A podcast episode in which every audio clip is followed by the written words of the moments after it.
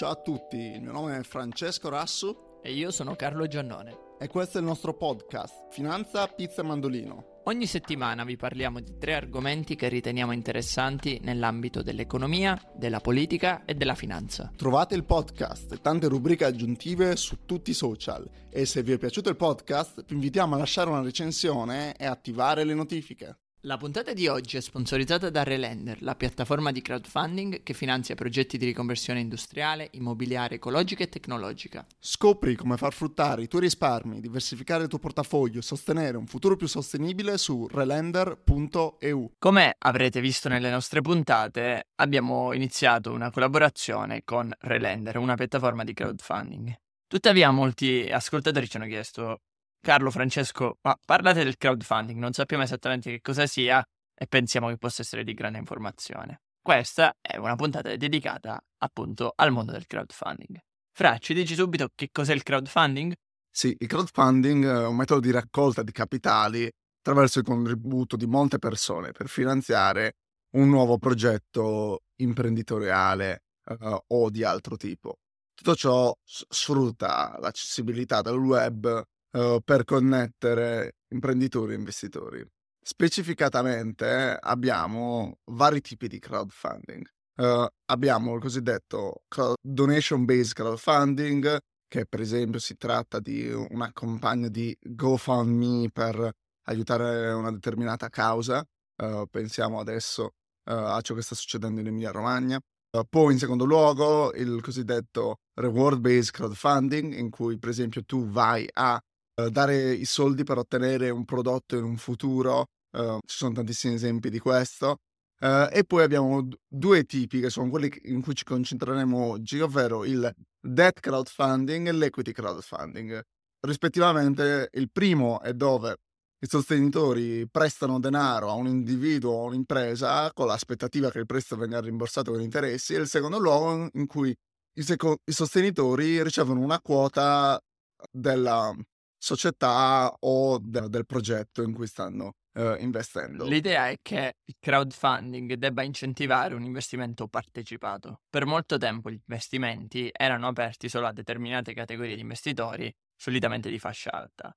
Crowdfunding è una sorta di strumento, diciamo, di democratizzazione che permette a tante persone come me, Francesco, come te a casa che stai ascoltando questo podcast, di credere in un progetto e di aiutare questo progetto ad avere vita crowdfunding, come diceva Fra, per molto tempo è stato associato al fatto ok, organizziamo una colletta per aiutare una persona in difficoltà o per aiutare una città in difficoltà o per combattere per un determinato diritto civile. Stavolta però nel mondo finanziario il crowdfunding è cresciuto sempre di più come strumento anche per aiutare aziende emergenti, start-up a crescere e a consolidarsi.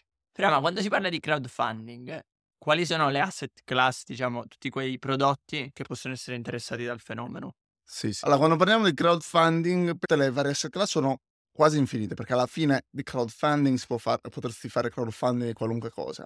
Però specificatamente ci vengono in mente uh, start-up, piccole e medie imprese, uh, oppure uh, questo si tratta di una cosa un pochino più innovativa, ovvero crowdfunding per progetti di infrastrutture come eh, i campi eolici, per esempio, quindi concentrati sulla transizione eh, a energie rinnovabili. Eh, e poi quello che eh, è, ci interessa a noi in questo episodio, che è cosiddetto crowdfunding sui real asset. Di cosa stiamo parlando? Dell'immobiliare, eh, del, per esempio, investimento dal punto di vista uh, marittimo, Uh, e in generale stiamo parlando di tut- tutto ciò che è tangibile. Diciamo che è interessante, come diceva Francesco, ormai ci sono, diciamo, queste due tipologie di crowdfunding che stanno dominando, da un lato l'equity, dall'altro il debt. Ora, queste sono le due categorie più interessanti, ho avuto modo anche nella mia carriera, diciamo, accademica o post-accademica di studiarle e anche di parlarne in uh, università in Bocconi. Sono due categorie diverse, con diversi vantaggi e svantaggi, e non necessariamente l'una è migliore dell'altra, ma semplicemente sono dedicate anche a categorie di investitori diversi. Fra, ci vuoi fare una panoramica di quelli che sono i vantaggi e gli svantaggi dell'equity crowdfunding verso il cosiddetto lending o peer-to-peer crowdfunding? certo, certo. Diciamo che si tratta in primo luogo a una scelta dell'investitore. L'investitore se vuole avere un investimento più o meno sicuro, perché in generale quando facciamo una distinzione tra l'investire in azioni e in debito, uh, è una distinzione del tipo di rendimento, del profilo di rischio che vogliamo ottenere, perché quando noi investiamo in debito abbiamo un cap a quanto potremo guadagnare, cioè sappiamo che riceveremo quello che abbiamo investito più un interesse. Però sappiamo pure che in momenti di difficoltà dell'azienda noi saremo i primi che verranno pagati, o uh, così sembra essere, tranne per gli 81 bonds di Credit Suisse. Mentre con l'equity crowdfunding, con le azioni, noi uh, abbiamo questo plus, quindi sappiamo che ok, uh, se il progetto va molto bene, noi potremo avere un surplus, un rendimento ancora maggiore. Non abbiamo nulla di garantito, però se dovesse andare bene av- avremo una performance maggiore. Poi ci sono pure altri eh, motivi perché l'equity crowdfunding potrebbe avere più senso. Per esempio, quando sei una startup, il debt crowdfunding non ha molto senso. O almeno sì può avere senso, però è un debt crowdfunding un pochino più complicato. Quindi, per esempio, con una parte che può essere trasformata in equity, eccetera, perché una startup no, non ha semplicemente i soldi per uh, pagare gli interessi eh, nella maggior parte dei casi.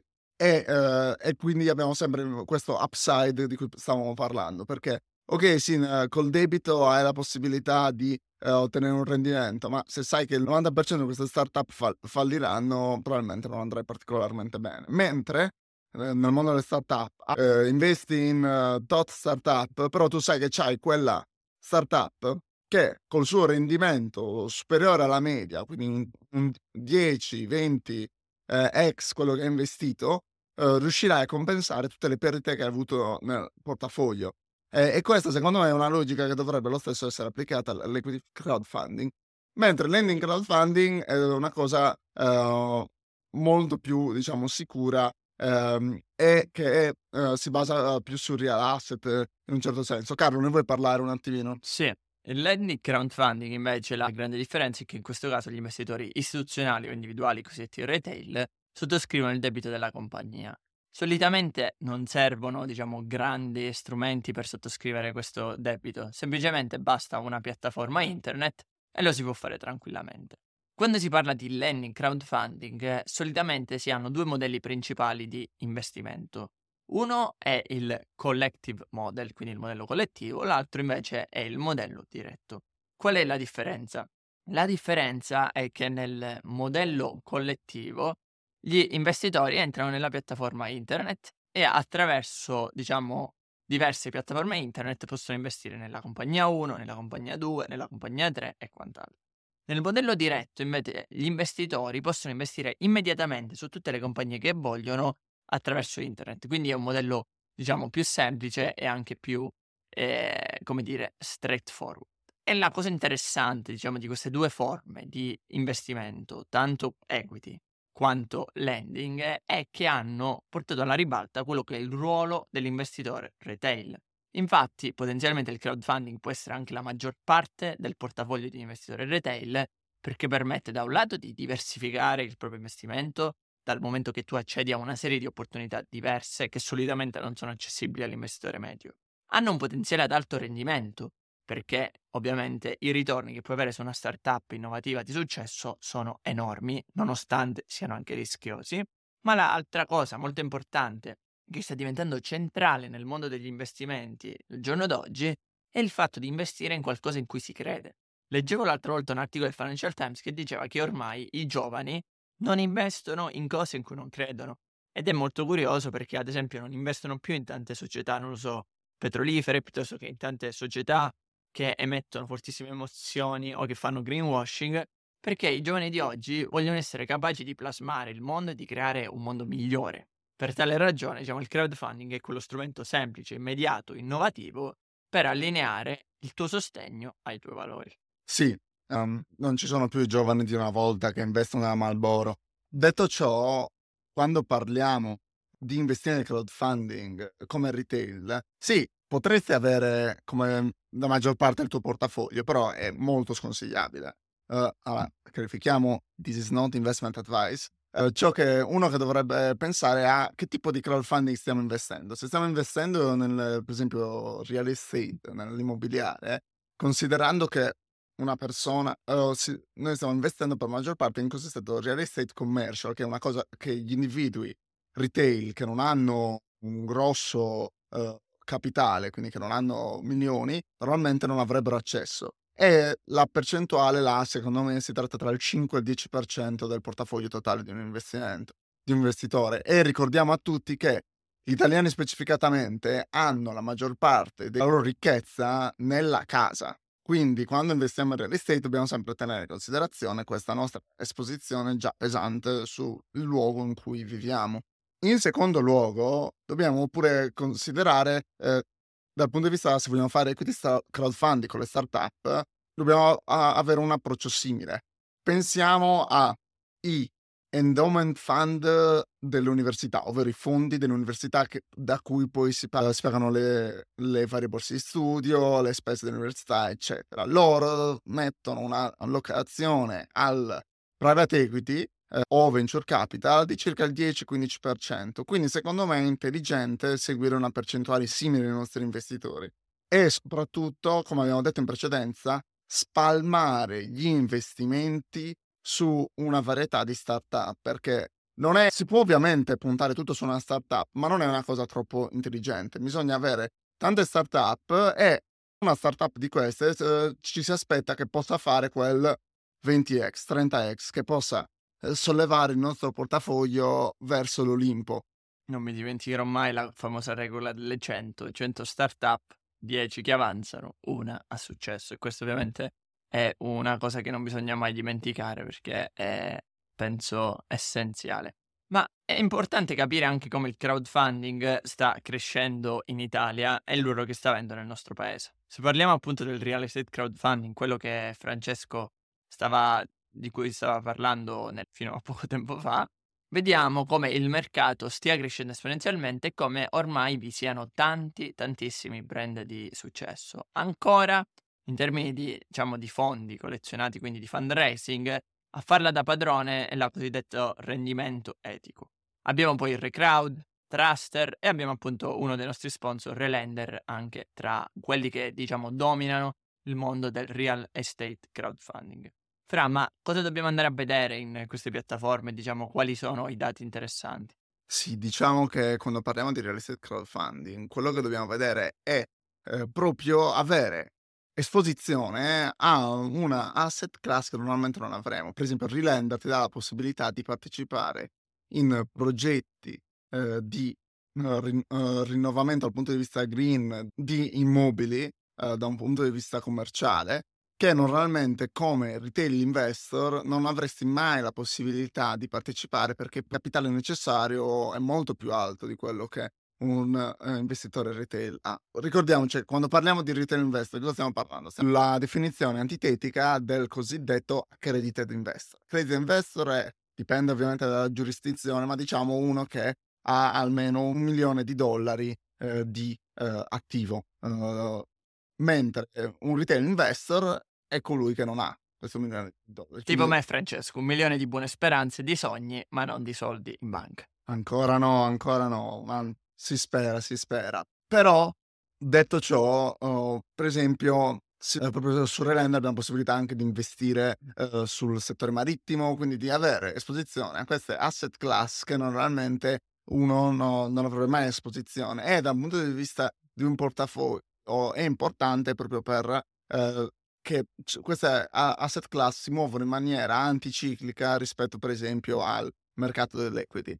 Io credo che si va, se si va a vedere anche il mercato, ovviamente notiamo come il concetto di crowdfunding, che è un concetto che ovviamente ha avuto, diciamo, ha preso molto, eh, come si dice, argine negli Stati Uniti, sta arrivando ora in Italia e si sta imponendo sempre di più. E questo è riprova di come ormai il fintech, che era visto da alcuni come semplicemente un fenomeno tecnologico di passaggio è invece un fenomeno che ormai ha eh, pervaso l'intera vita e sta veramente influenzando quella che è la, diciamo, la frequenza giornaliera dei tuoi investimenti, dei tuoi comportamenti finanziari e anche, diciamo, dei tuoi pensieri di lungo termine quando si parla di soldi e di risparmio. Sì, sì, esattamente. Poi, se volete investire su equity, eh, debt crowdfunding dal punto di vista delle startup, invece, eh, io personalmente uso Crowdcube, eh, che è un'ottima piattaforma che con delle ottime aziende. Ovviamente, eh, not investment advice. Eh, vi consigliamo a tutti di fare la propria cosiddetta due diligence, quindi non vi fidate mai di ciò che leggete, dove, o almeno fidatevi ma con occhio critico. Dove, bisogna sempre fare eh, la propria analisi e capire se ciò che è presentato è veramente un buon affare o meno. E facendo questa propria analisi su Crowdcube si ha proprio la possibilità di ottenere accesso a uh, startup che uh, comunque hanno già backing di investitori uh, importanti. Quindi diciamo che noi consigliamo a tutti di inve- avere allocazione a questo tipo di asset class, però in maniera ridotta e esatta percentuale sta a voi ma non investite il 50% del vostro capitale in crowdfunding, mettiamola così. Con questa massima di fondo vi ringraziamo, ringraziamo anche il nostro sponsor Relender che ha gentilmente sponsorizzato questo episodio.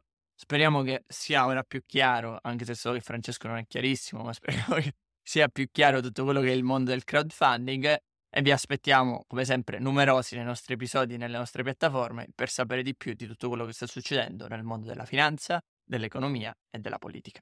Grazie a tutti. Ciao a tutti.